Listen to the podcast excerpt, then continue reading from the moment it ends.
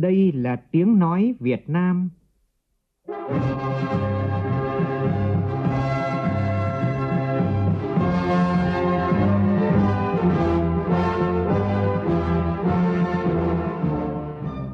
là tiếng nói Việt Nam, phát thanh từ Hà Nội, thủ đô nước Cộng hòa xã hội chủ nghĩa Việt Nam.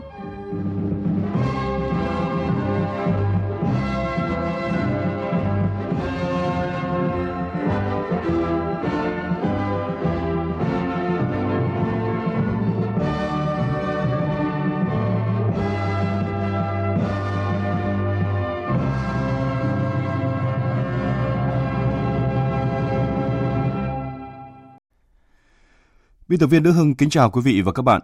Mời quý vị và các bạn nghe chương trình Thời sự sáng của Đài Tiếng Nói Việt Nam. Hôm nay thứ Tư ngày 20 tháng 2 năm 2019, tức ngày 16 tháng Giêng năm kỷ hợi. Chương trình có những nội dung đáng chú ý sau.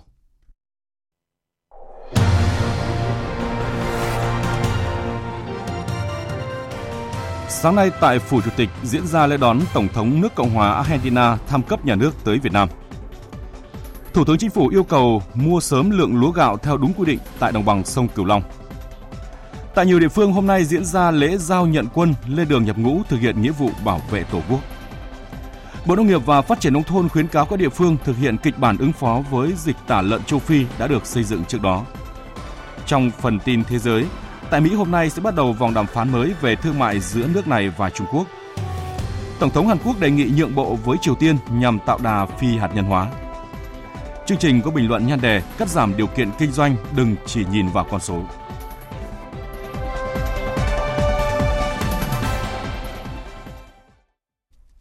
Bây giờ là nội dung chi tiết.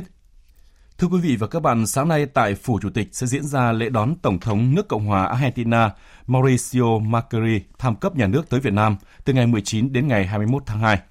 Chuyến thăm là dấu mốc quan trọng trong quan hệ giữa hai nước, đặc biệt khi hai nước vừa kỷ niệm 45 năm thiết lập quan hệ ngoại giao vào năm ngoái.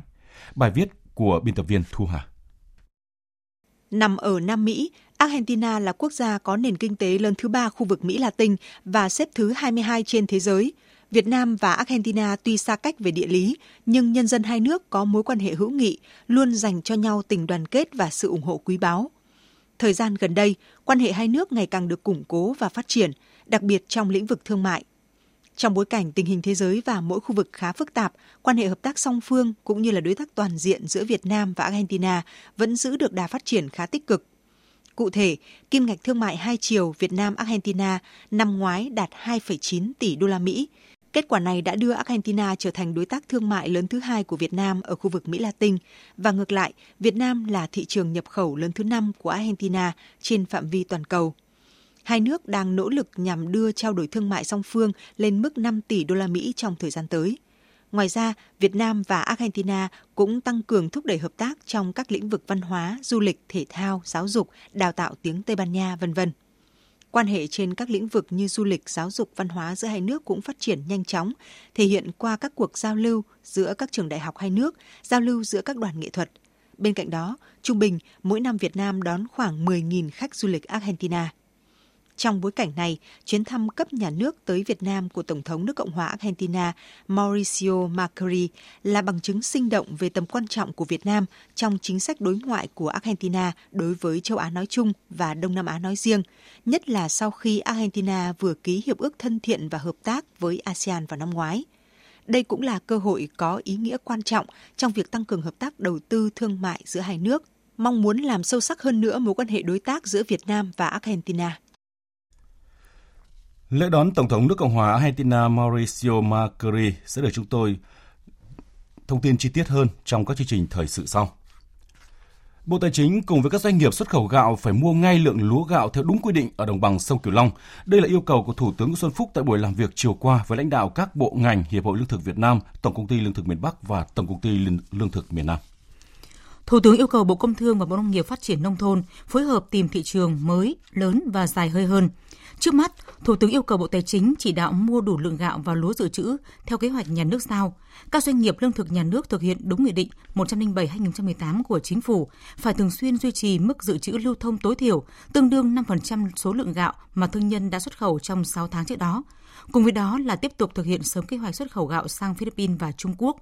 Thủ tướng cũng chỉ đạo Ngân hàng Nhà nước có trách nhiệm xem xét tăng hạn mức tín dụng cho các doanh nghiệp, coi đây là chủ trương của chính phủ nhằm có đủ vốn thu mua tạm trữ.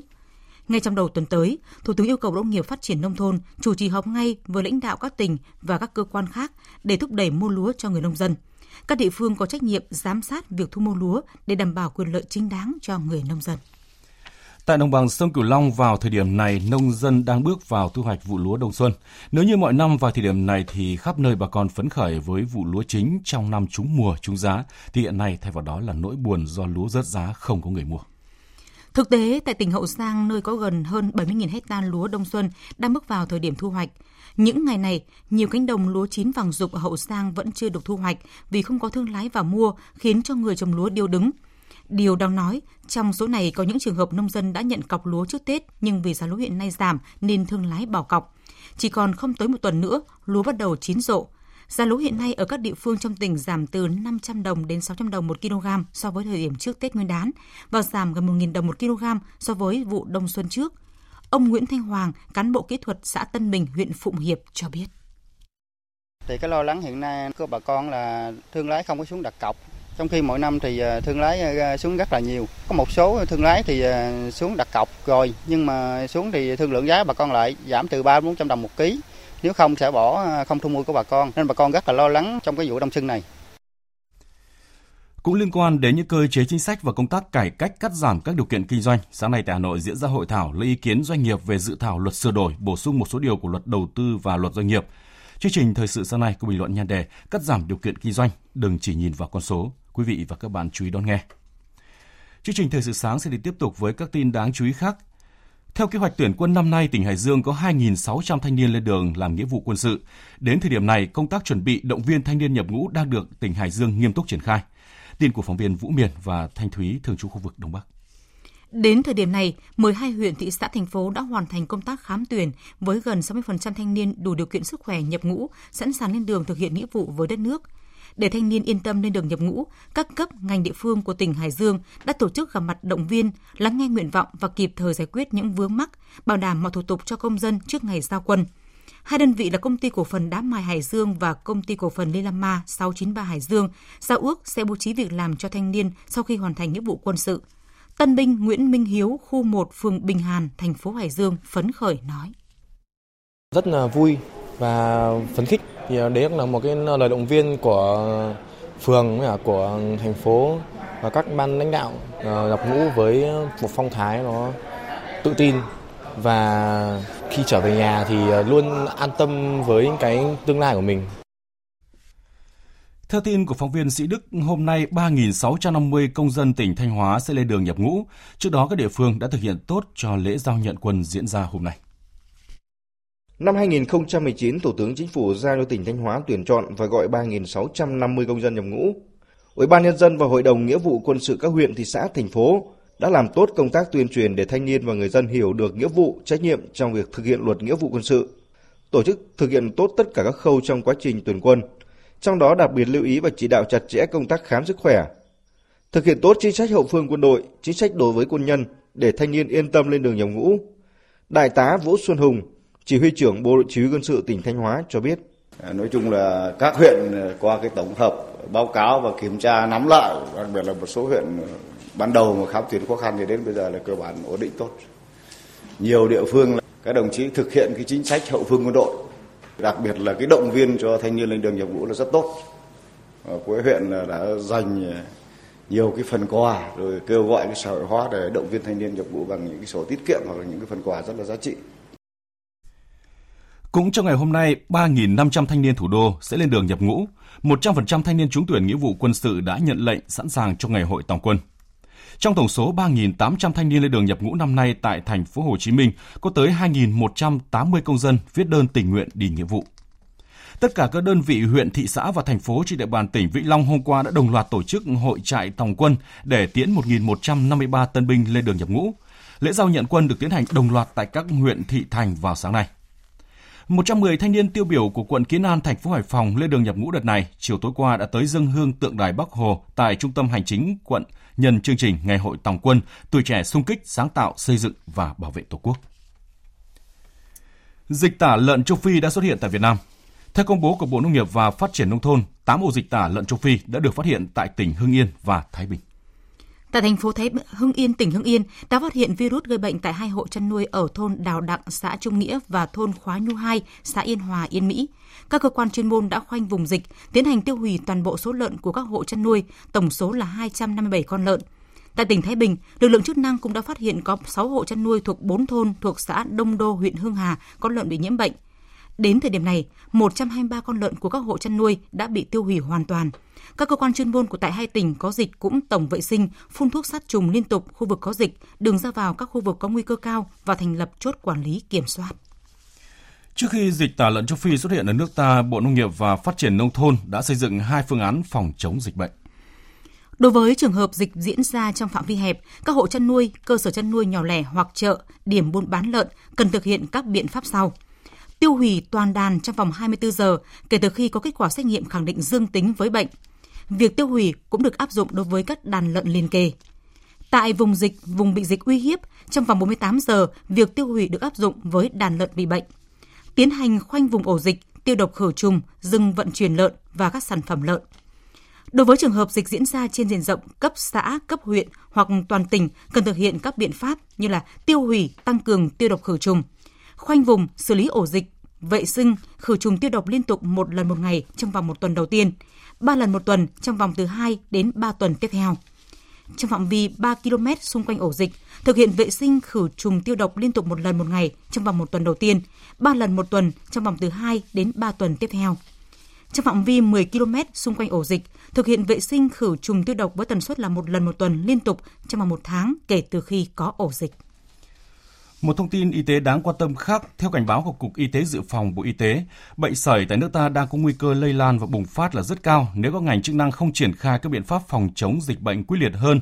Còn người dân thì cần chủ động đưa con em trong độ tuổi quy định đến trạm y tế xã phường để tiêm đủ mũi vaccine phòng sởi. Hiện 43 tỉnh thành phố, đặc biệt tập trung nhiều tại một số tỉnh thành phố khu vực phía Nam đã xuất hiện dịch sởi. Điều đó nói là 90% số ca mắc sởi đều chưa được tiêm phòng hoặc không rõ về tình trạng tiêm phòng.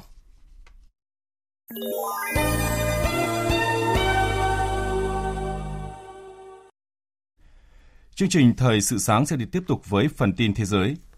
Theo tin của phóng viên Anh Tú thường trú tại Liên bang Nga, hôm nay tại thủ đô Moscow, Tổng thống Nga Vladimir Putin sẽ đọc thông điệp liên bang. Thông điệp liên bang là một sự kiện thường niên của Nga, là văn kiện chính trị pháp lý thể hiện tầm nhìn về các định hướng chiến lược phát triển của Nga trong tương lai gần – trong lịch sử nước Nga hiện đại, Tổng thống Putin đã đọc thông điệp liên bang 14 lần và hôm nay là lần thứ 15.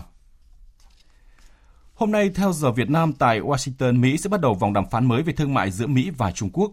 Vòng đàm phán này là bước tiếp nối các cuộc đàm phán tại Bắc Kinh trong tuần trước sau khi hai bên không đạt được một thỏa thuận cụ thể nào, mặc dù giới chức hai nước đều cho biết là đã đạt được bước tiến trong những vấn đề căng thẳng nhất giữa hai nền kinh tế lớn nhất thế giới. Tổng thống Hàn Quốc Moon Jae-in vừa tiến hành điện đàm với người đồng cấp Mỹ Donald Trump, trong đó tin rằng nước này sẵn sàng hợp tác kinh tế với Triều Tiên như một động thái nhượng bộ để thúc đẩy hơn nữa tiến trình phi hạt nhân hóa của Bình Nhưỡng. Hiện việc thực thi một số thỏa thuận đạt được tại các hội nghị thượng đỉnh liên triều và Mỹ triều lần thứ nhất đang bị các bên trì hoãn, như các dự án hợp tác kinh tế liên triều, việc kết nối tuyến đường sắt hai miền, việc mở lại khu công nghiệp chung hay kế hoạch đưa khách du lịch Hàn Quốc tới Triều Tiên – Nguyên nhân trì hoãn là do Mỹ muốn có được nhiều hơn nữa sự tiến bộ trong tiến trình phi hạt nhân hóa bán đảo Triều Tiên. Cuộc điện đàm giữa hai nhà lãnh đạo Mỹ Triều Hạ Hàn diễn ra trong bối cảnh hội nghị thượng đỉnh Mỹ Triều đang tới gần, dự kiến diễn ra vào tuần tới tại Việt Nam. Vấn đề công dân Nhật Bản bị Triều Tiên bắt cóc vẫn là vấn đề khó trong quan hệ hai nước. Thủ tướng Nhật Bản Shinzo Abe cho biết là sẽ yêu cầu Tổng thống Mỹ Donald Trump truyền đạt tới nhà lãnh đạo Triều Tiên Kim Jong Un quan điểm của ông về phương thức giải quyết vấn đề công dân Nhật Bản bị Triều Tiên bắt cóc. Đức và Pháp vừa nhất trí về chính sách công nghiệp mới của châu Âu nhằm hỗ trợ những công ty trong khu vực cạnh tranh với các đối thủ bên ngoài cũng như là bảo vệ tốt hơn các công nghệ kỹ thuật quan trọng khỏi sự đánh cắp. Theo kế hoạch, hai nước sẽ thúc, sẽ thúc đẩy đầu tư mạnh hơn vào các chương trình sáng tạo, cải cách những nguyên tắc cạnh tranh và lập những cơ chế giúp bảo hộ công nghệ được phát triển trong khu vực Liên minh châu Âu EU. Cụ thể, hai bên sẽ hợp tác trong dự án sản xuất pin dành cho xe ô tô điện. Bên cạnh đó, Pháp và Đức đề xuất trao cho Hội đồng châu Âu quyền phủ quyết một số quyết định chống độc quyền của Ủy ban châu Âu trong những vụ kiện nhất định được xác định rõ. Truyền thông Thái Lan đưa tin là hơn 10.000 ứng cử viên người Thái Lan đã được kiểm tra tư cách tranh cử vào Quốc hội trong cuộc bầu cử vào ngày 24 tháng 3 tới. Ủy ban bầu cử Thái Lan thông báo đã kiểm tra tư cách tổng cộng gần 10.800 ứng cử viên tranh 350 ghế nghị sĩ theo danh sách cá nhân trong cuộc chạy đua vào Quốc hội. Tổng cộng 500 ghế nghị sĩ sẽ được bầu, trong đó 350 nghị sĩ ứng cử theo danh sách cá nhân và 150 nghị sĩ theo danh sách đảng. Trong khi đó, tổng cộng có 68 ứng cử viên đã được kiểm tra tư cách để ứng cử vào các chức thủ tướng, trong đó có đương kim thủ tướng Prayut Chan-o-cha và cựu thủ tướng lãnh đạo Đảng Dân Chủ Abhisit Vejjajiva. Cũng liên quan đến cuộc bầu cử sắp tới, Hội đồng Quốc gia vì Hòa bình và Trật tự cầm quyền tại nước này đã ra lệnh cho các cơ quan nhà nước đẩy mạnh việc thông tin làm rõ các chính sách và sự việc để chống lại nạn tin giả trước thềm cuộc bầu cử dự kiến vào ngày 24 tháng 3 tới. Cố vấn cấp cao của Tổng thống Syria bà Sultana Sa'aban vừa thẳng thừng bác bỏ ý tưởng trao quyền tự trị cho cộng đồng người quốc tại nước này, cho rằng một động thái như vậy sẽ mở ra cánh cửa cho sự phân chia đất nước. Tuyên bố của vị quan chức cấp cao Syria đưa ra trong bối cảnh lực lượng người quốc đang nắm quyền kiểm soát phần lớn khu vực phía đông và bắc Syria. Gần đây đã đưa ra một lộ trình để tiến tới một thỏa thuận chính trị với chính quyền Tổng thống Bashar al-Assad trong một số cuộc họp gần đây với giới chức Nga. Cố vấn của Tổng thống Syria cũng lên án về ý tưởng thành lập vùng an toàn ở miền Bắc Syria của Tổng thống Thổ Nhĩ Kỳ Tayyip Erdogan, cho rằng ý tưởng này không khác gì cớ xâm chiếm đất của Syria một cách bất hợp pháp. Căng thẳng với quốc gia láng giềng lẫn Độ chưa thuyên giảm thì Pakistan lại vướng vào một mâu thuẫn khác khi Iran cáo buộc công dân Pakistan đánh bom xe giết hại 27 binh sĩ nước này. Tư lệnh các lực lượng bộ binh của vệ binh cách mạng Iran, Thiếu tướng Mohammed Bakpour đã chỉ định đích danh thủ phạm tiến hành vụ đánh bom liều chết, giết hại 27 binh sĩ Iran hồi tuần trước là một công dân Pakistan và một công dân Pakistan khác cũng có liên quan đến vụ tấn công này. Trước đó, ngày 13 tháng 2, một chiếc xe chở thuốc nổ đã đâm vào chiếc xe buýt chở các binh sĩ Iran trên tuyến đường giữa hai thành phố Jahedan và Khat thuộc tỉnh biên giới Sistan, Baluchistan, khiến 27 người bị chết và 10, 13 người khác bị thương. Tổng thống Iran Hassan Rouhani từng ám chỉ vụ tấn công khủng bố là một chính sách sai lầm của các nước láng giềng với Iran, song không nêu cụ thể tên quốc gia nào. Ngoại trưởng các nước Liên minh châu EU nhất trí áp đặt thêm các biện pháp trừng phạt nhằm vào cá nhân Nga liên quan đến cuộc khủng hoảng Ukraine, bước đi mới nhất của EU sau một thời gian do do dự được cho là chịu sức ép gia tăng của Mỹ, cũng như làm yên lòng Ukraine trước cuộc bầu cử tổng thống tại nước này vào cuối tháng 3 tới. Biên tập viên Đài tiếng nói Việt Nam thông tin. Phát biểu sau cuộc gặp ngoại trưởng các nước Liên minh châu Âu hôm qua tại Bruxelles, Bỉ, cao ủy Liên minh châu Âu phụ trách chính sách an ninh và đối ngoại Federica Mogherini cho biết có sự đồng thuận chính trị giữa các nước Liên minh châu Âu về việc áp đặt thêm các biện pháp trừng phạt nhằm vào Nga. Quyết định này sẽ được chính thức thông qua trong những ngày sắp tới. Bà Mogherini cũng đưa ra các điều kiện để dỡ bỏ các lệnh trừng phạt hiện nay. Uh, Trước tiên uh, và quan trọng nhất đó là tôn trọng luật pháp quốc tế, tôn trọng chủ uh, quyền và toàn vẹn lãnh thổ của Ukraine, thực hiện thỏa thuận Minsk. Điều này cần phải được thực hiện bởi cả hai bên nhưng rõ ràng Nga phải có trách nhiệm đặc biệt hơn. Tôi đã có cuộc thảo luận với Ngoại trưởng Nga về vấn đề này. Danh sách trừng phạt được cho là sẽ nhằm trực tiếp vào các cá nhân của Nga có liên quan đến việc bắt giữ 24 thủy thủ Ukraine tại eo biển Kerch vào tháng 11 năm ngoái. Hơn 2 tháng sau vụ đụng độ, bất chấp lời kêu gọi từ Mỹ và Liên minh châu Âu, 24 thủy thủ Ukraine vẫn chưa được thả.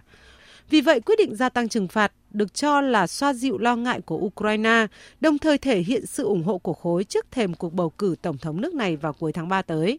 Ngoại trưởng Đan Mạch Anders Samuelsson nhấn mạnh. Đây là cách để thể hiện sự đoàn kết từ Liên minh châu Âu. Chúng tôi cho rằng Nga cần phải thả ngay lập tức 24 thủy thủ Ukraine với biện pháp trừng phạt mới. Chúng tôi cũng muốn khẳng định sự ủng hộ và đoàn kết với Ukraine, đồng thời gửi thông điệp cứng rắn nhằm vào Nga. Không chỉ phối hợp với Liên minh châu Âu gia tăng trừng phạt Nga liên quan đến vụ eo biển Kerch, Mỹ cũng đang thúc đẩy các biện pháp trừng phạt riêng rẽ nhằm vào Nga. Mục tiêu của các biện pháp trừng phạt sẽ nhằm vào ngành ngân hàng năng lượng và nợ nước ngoài của Nga. Tuy nhiên, các quan chức Nga khẳng định các biện pháp trừng phạt là vô ích và nước này đang cân nhắc các biện pháp đáp trả. Chương trình Thời sự sáng sẽ được tiếp tục với các tin tức thể thao.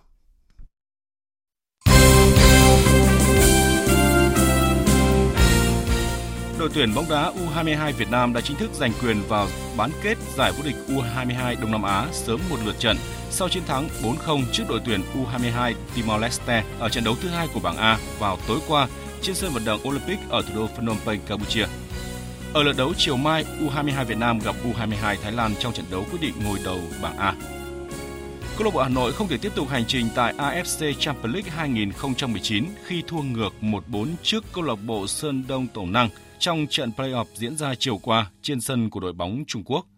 Với kết quả này, đội bóng thủ đô sẽ trở về thi đấu tại AFC Cup 2019. Trận đấu đầu tiên của Hà Nội tại AFC Cup 2019 là cuộc đọ sức với Nagagos trên sân nhà hàng đẫy vào ngày 26 tháng 2 tới. Hôm nay đội tuyển bắn súng Việt Nam sẽ lên đường sang Ấn Độ tham dự cúp bắn súng thế giới đầu tiên trong năm 2019. Đội tuyển bắn súng Việt Nam có 5 thành viên và đều tranh tài ở các nội dung súng ngắn. Trước đó, đáng chú ý có hai gương mặt kỳ cựu là Hoàng Sơn Vinh và Trần Quốc Cường tham dự các nội dung 10 m súng ngắn hơi nam và 10 m súng ngắn hơi hỗn hợp đồng đội. Dạng sáng nay tiếp tục diễn ra hai cặp đấu trong khuôn khổ lượt đi vòng 1-8 UEFA Champions League khi Lyon tiếp Barcelona và Liverpool gặp đối thủ đến từ nước Đức Bayern Munich. Cả hai lượt trận này đều có kết quả hòa, không có bàn thắng nào được ghi.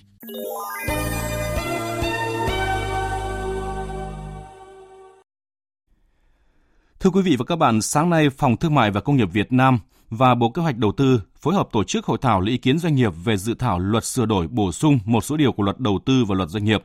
Danh mục 26 ngành nghề đầu tư kinh doanh có điều kiện được đề nghị bãi bỏ tại dự thảo này được giới chuyên gia đánh giá cao bởi thể hiện rõ sự thay đổi trong tư duy của các nhà hoạch định chính sách.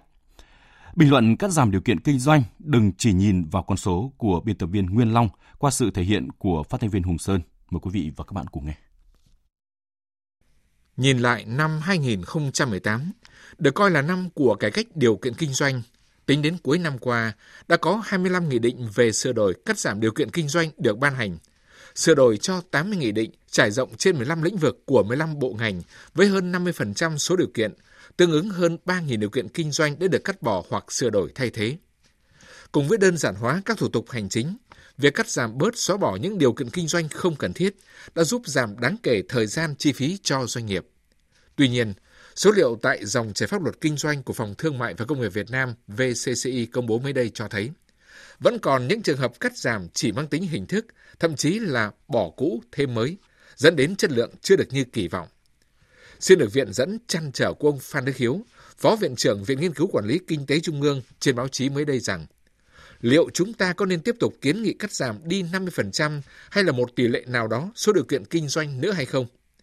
Câu hỏi thật đáng suy ngẫm, cho dù lý do ngay sau đó đã được ông đưa ra, bởi vì nhiều khi số lượng bãi bỏ chưa nói lên được điều gì. Còn ông Đậu Anh Tuấn, trưởng ban pháp chế, Phòng Thương mại và Công nghiệp Việt Nam, người đã nỗ lực kiến nghị đến cùng để có được Nghị định 107 ban hành vào tháng 8 năm 2018, thay thế cho Nghị định số 109 của Chính phủ về điều kiện kinh doanh xuất khẩu gạo đưa ra dẫn chứng. Cho dù nghị định mới đã tháo gỡ đơn giản hóa khá nhiều điều kiện kinh doanh bất hợp lý, nhưng nhiều rào cản không cần thiết vẫn còn. Để đánh giá cao, việc Bộ Kế hoạch Đầu tư mạnh dạn đưa xuất khẩu gạo vào danh mục 26 ngành nghề kinh doanh có điều kiện cần cắt giảm. Nhiều ngành nghề khác trong danh mục này cũng được viện dẫn lý do cắt giảm ra khỏi ngành nghề kinh doanh có điều kiện là bởi đã được quy định cụ thể tại các văn bản luật có tiêu chuẩn, quy chuẩn kỹ thuật rõ ràng rồi, không cần phải áp thêm pháp luật về điều kiện kinh doanh nữa. Nghị quyết 02 của Chính phủ về tiếp tục thực hiện những nhiệm vụ giải pháp chủ yếu cải thiện môi trường kinh doanh, nâng cao năng lực cạnh tranh quốc gia được ban hành ngay trong ngày đầu tiên của năm 2019 đã nhấn mạnh việc tiếp tục ra soát, bãi bỏ, đơn giản hóa các quy định về điều kiện kinh doanh, thực thi đầy đủ triệt để những cải cách về điều kiện kinh doanh đã thực hiện trong năm 2018. Trong đó, yêu cầu các bộ ngành phải ra soát trình chính phủ bãi bỏ, đơn giản hóa các điều kiện kinh doanh không rõ ràng, không cụ thể, không khả thi. Đồng thời, yêu cầu Bộ Kế hoạch và Đầu tư chủ trì xây dựng trình chính phủ đề án cắt giảm ngành nghề kinh doanh có điều kiện theo quy định của luật đầu tư trong quý 4 năm nay. Điều 33 của Hiến pháp đã minh định rằng mọi người có quyền tự do kinh doanh trong những ngành nghề mà pháp luật không cấm. Quyền của doanh nghiệp được tự do kinh doanh trong những ngành nghề mà luật không cấm cũng được quy định rất rõ tại khoản 1 điều 7 Luật Doanh nghiệp năm 2014. Vì vậy, cắt giảm những điều kiện không còn phù hợp là yêu cầu đặt ra và buộc phải thực hiện để không chỉ dỡ bỏ những rào cản gây khó cho doanh nghiệp, mà còn là tôn trọng và tuân thủ trong thực thi pháp luật của nhà nước. Quý vị và các bạn vừa nghe bình luận nhan đề cắt giảm điều kiện kinh doanh đừng nhìn vào con số. Trước khi kết thúc chương trình là những thông tin về thời tiết. Dự báo thời tiết Phía Tây Bắc Bộ ngày nắng, đêm không mưa, gió nhẹ, đêm trời rét, nhiệt độ từ 19 đến 32 độ. Riêng khu vực Tây Bắc có nơi từ 32 đến 34 độ. Phía Đông Bắc Bộ nhiều mây, có mưa nhỏ vài nơi, sáng sớm có sương mù và sương mù nhẹ dài rác, trưa chiều giảm mây trời nắng, sáng sớm và đêm trời lạnh, nhiệt độ từ 20 đến 31 độ. Các tỉnh từ Thanh Hóa đến Thừa Thiên Huế, ngày nắng, đêm có mưa vài nơi, gió nhẹ, nhiệt độ từ 21 đến 33 độ, có nơi trên 33 độ. Các tỉnh ven biển từ Đà Nẵng đến Bình Thuận ngày nắng đêm không mưa, gió đông đến đông nam cấp 2 cấp 3, nhiệt độ từ 22 đến 33 độ.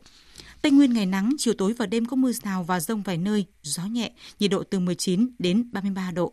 Nam Bộ ngày nắng, miền Đông có nơi có nắng nóng, đêm không mưa, gió đông cấp 2 cấp 3, nhiệt độ từ 23 đến 34 độ, có nơi trên 35 độ. Khu vực Hà Nội nhiều mây có mưa nhỏ vài nơi, sáng sớm có sương mù nhẹ, trưa chiều giảm mây trời nắng, sáng sớm và đêm trời lạnh, nhiệt độ từ 21 đến 31 độ. Dự báo thời tiết biển, vịnh Bắc Bộ có mưa vài nơi tầm nhìn xa trên 10 km, gió đông nam đến nam cấp 5, có lúc cấp 6, giật cấp 7 biển động. Vùng biển từ Quảng Trị đến Quảng Ngãi không mưa, tầm nhìn xa trên 10 km, gió đông nam đến nam cấp 4, cấp 5. Vùng biển từ Bình Định đến Ninh Thuận không mưa, tầm nhìn xa trên 10 km, gió đông đến đông nam cấp 3, cấp 4. Vùng biển từ Bình Thuận đến Cà Mau không mưa, tầm nhìn xa trên 10 km, gió đông cấp 4. Vùng biển từ Cà Mau đến Kiên Giang bao gồm cả Phú Quốc không mưa, tầm nhìn xa trên 10 km, gió nhẹ. Khu vực Bắc và giữa Biển Đông không mưa, tầm nhìn xa trên 10 km, gió Đông Nam cấp 4. Khu vực Nam Biển Đông có mưa rào vài nơi, tầm nhìn xa trên 10 km, gió Đông cấp 4, cấp 5. Khu vực quần đảo Hoàng Sa thuộc thành phố Đà Nẵng không mưa, tầm nhìn xa trên 10 km, gió Đông Nam cấp 4. Khu vực quần đảo Trường Sa thuộc tỉnh Khánh Hòa có mưa rào vài nơi, tầm nhìn xa trên 10 km, gió đông cấp 4, cấp 5. Vịnh Thái Lan có mưa rào vài nơi, tầm nhìn xa trên 10 km, gió nhẹ. Những thông tin về thời tiết cũng đã kết thúc chương trình Thời sự sáng nay. Chương trình do biên tập viên Đức Hưng biên soạn và thực hiện với sự tham gia của phát thanh viên Kim Phượng và kỹ thuật viên Trần Tâm, chịu trách nhiệm nội dung Nguyễn Mạnh Thắng. Cảm ơn quý vị và các bạn đã để tâm lắng nghe. Xin chào và hẹn gặp lại.